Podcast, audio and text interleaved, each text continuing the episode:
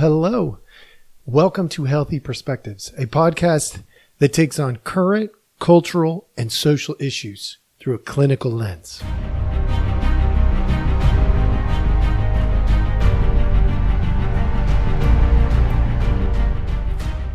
Hello, hello. All right. Welcome back. Thank you so much for joining us. As always, we appreciate your time. And uh, I want to, first, Happy New Year. I think this is, I'm releasing this on January the first. Uh, so obviously I'm recording it before that. But uh, my hope is that twenty twenty-four is absolutely epic in all the right ways for you. Uh, during twenty twenty-four, uh, we at Healthy Perspectives are going to be doing some things a little bit different, I think. Um, at least we're going to attempt to. Um, And and so you might notice a uh, a new intro coming. Uh, you know, at the beginning of the year is kind of a neat time for us to sort of look at what we're doing and say, hey, can we do something better? Um, and then we we kind of capture it, which brings me to the topic of today, which is resolutions. Are resolutions good or not very good? Like I get a I get people coming in and they're just so mixed on this. Some people are like, oh, I do resolutions every year. Some people are like, resolutions are stupid. Like I, every time I do them within a couple of weeks, it's old and then I don't stick to it. Or, you know, I, I, why would I wait until New Year's to do a resolution if I have something that needs to change? So there's all these, these different approaches. And I want to give you a clinical explanation uh, to the, the pros and cons to uh, resolutions. It's going to be cut and dry pretty quick, so hang on. Um, first, I want to introduce you to a little bit of a theory.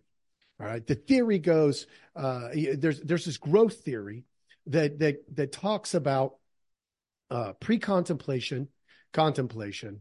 Uh, they call it the theory. I think it's called the, the, the theoretical change model. Um, pre-contemplation, contemplation, preparation, action, and maintenance. All right, now I went through that really super fast.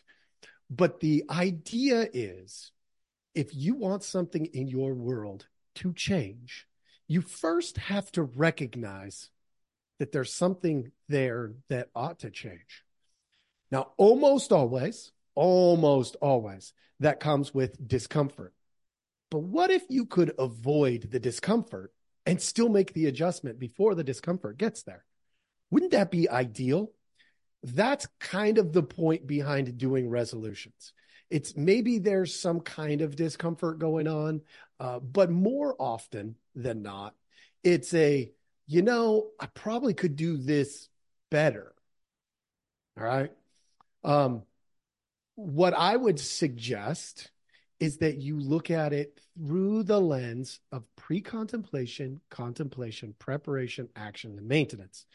Because within that model, it creates, uh, it, you know, it, it overlaps really, really well with what we call identity creation. And in identity creation, what you're doing is assessing who I was, who I am, and who I want to be. Now, why does that matter? Because anytime you go to make a change, you ought to be looking at who you were, are, and want to be every single time. Now, there are going to be minor things that come up in your day. You don't need to go through the whole process. There's an informal shortcut, right? Which is, wow, I noticed that this is just not working the way that I thought it would. I'm going to change this. But most things, significant life changes of any kind, which is what resolutions are supposed to be. I'm going to work out this year. I'm going to do it all year long, right? They come with an assessment of who I was, who I am, and who I want to be. If you don't do all three of those steps within the change model, you will not likely stick to your resolution. And therefore, you will conclude that resolutions are stupid. Why? Because resolutions that you can't keep are stupid. It's like a waste of time. It's like, oh, I made a change for a month, and then right back into the old rut. Okay, so let's take a closer look at this uh, this P C P A M, this pro, uh, pre-contemplation, contemplation, preparation, action, and maintenance. If we are going to really take a look at making a change, before you do a resolution, step number one you absolutely should shrink your world for a period of time. Sometimes that's an hour. Sometimes it's twenty-four hours. Sometimes it's three or four days. But shrinking your world allows you the, the ability to look back in your life and slowly, methodically pick it apart a little bit. It means highlight the strengths and the weaknesses that you've been carrying. Now, for those of you who followed me a while, this is kind of what we talk about in the backpack stuff. Not completely, so you know, you're not getting exact repeat. But the idea of looking back and saying, is this something I want to carry? Okay. Then when you shrink your world, meaning you take, you know, you take a twenty-four hour timeout, let's say, you can then go, okay, if that's who I was, who am I? Like today, right now, as we sit, who am I? What are my roles? What are my responsibilities? Uh, you know, like, what am I? Who am I? Right? That's an important question. And that's a hard question for most people to answer.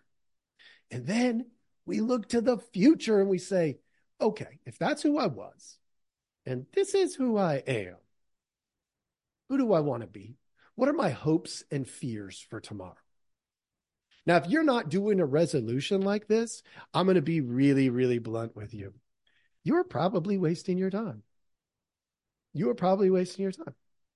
Because this process allows you, see, that's that's that contemplation phase. It's really blowing that up so that you can then take the next step of preparation. If this is who I was, and this is who I am, and this is who I want to be, how am I going to get there? That's that preparation phase. Once we once we take a look at how I'm going to get there, then it's just a matter of putting it into action and then reevaluating it.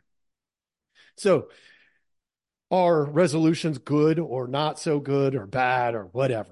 Um, you know, at the end of the day, I would say they are good if you're doing them well.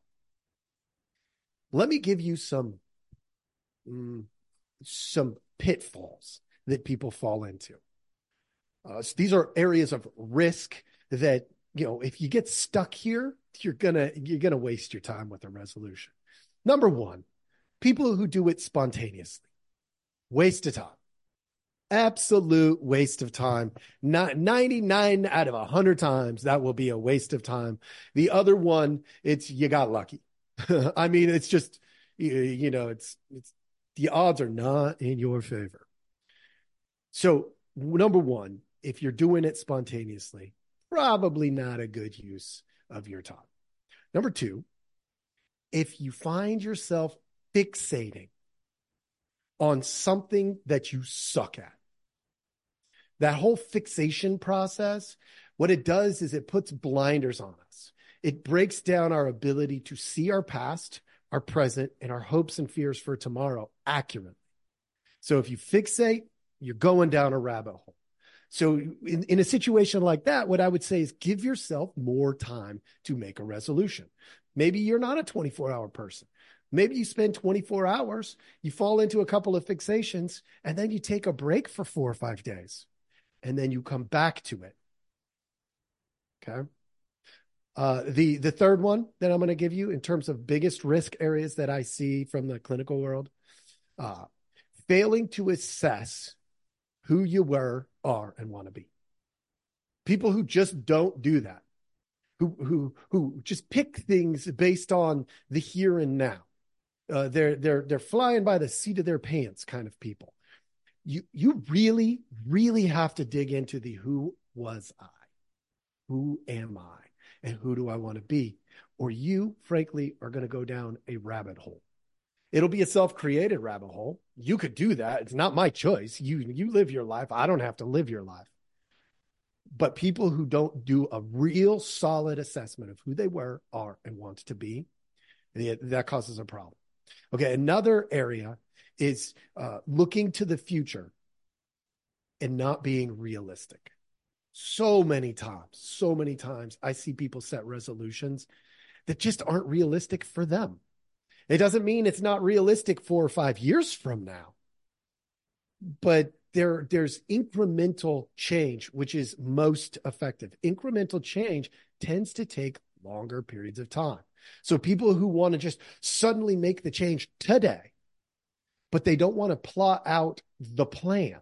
They don't want to do the work to look forward and say, who do I really want to be and how can I get there in a reasonable fashion? Look, if you make a three percent change, and then next year you make a three percent change, and then next year after that you make a three percent change, within, within three years, you're at almost ten percent different. That's phenomenally different. You don't have to take these big, giant, sudden bites. If you want to eat an elephant, you do it one bite at a time. It's no different with a resolution. Okay. So if I'm, if, if I'm being honest, as clients come in and say, should I set resolutions? What I tell them is, sure, you could do that any time of year. It doesn't have to be on January first. Is January first a good opportunity in the United States to do that? Absolutely. Why? Because it kind of is this sort of trendy thing to do. And anything that helps you remember to look at who I was, who I am, who I want to be, and that change model, and then that implementation process, that's actually a good thing. But if you're not going to do it right, you're probably going to waste your time. It is not an easy process. A lot of people think it's, oh, you know what? Uh, you know, the, the, the ball is dropping in New York and I'm going to hurry up and come up with one. Not probably the best technique, and you're more likely to have trouble succeeding. So what I would say is do it. Absolutely do it, and do it correctly, because the correct process in this kind of situation absolutely makes all the difference. You will create success that way, maybe not perfect success, but success nonetheless, rather than quitting in week three. You you will get it to go out to June, July, August, September. And yeah, you may have some ups and downs along the way, but you will be able to very clearly articulate who I was, am, and want to be. And it'll help you keep on track. It's good for that motivation piece. It's good for that, uh, you know, that re-motivation when you start to fade, when that motivation starts to, to wane a little bit. It's good because if you do the work, it's easier to keep in mind what you're doing it for. It helps you understand your why better. I hope this was helpful. Happy New Year. Thank you so much for joining us. Stick with us as we venture into twenty twenty-four together. Uh, like, subscribe, follow us. Do all those things because we're trying to make this super helpful for as many people as we can.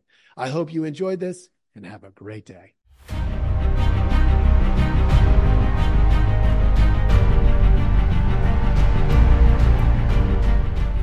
Hey, everybody. Thanks for listening. We appreciate our audience a lot, so we give you some simple ways to track us down. Please like, subscribe, and follow all the podcasts on different platforms, but you can also email us at healthy perspectives at proton mail dot com, or you can check out our website at healthy dash perspectives dot com slash podcast. It's a backward slash. So if you want to go to our landing page, if you go to healthy perspectives dot com, you'll still find us. You just got to click on the podcast button. Thank you so much.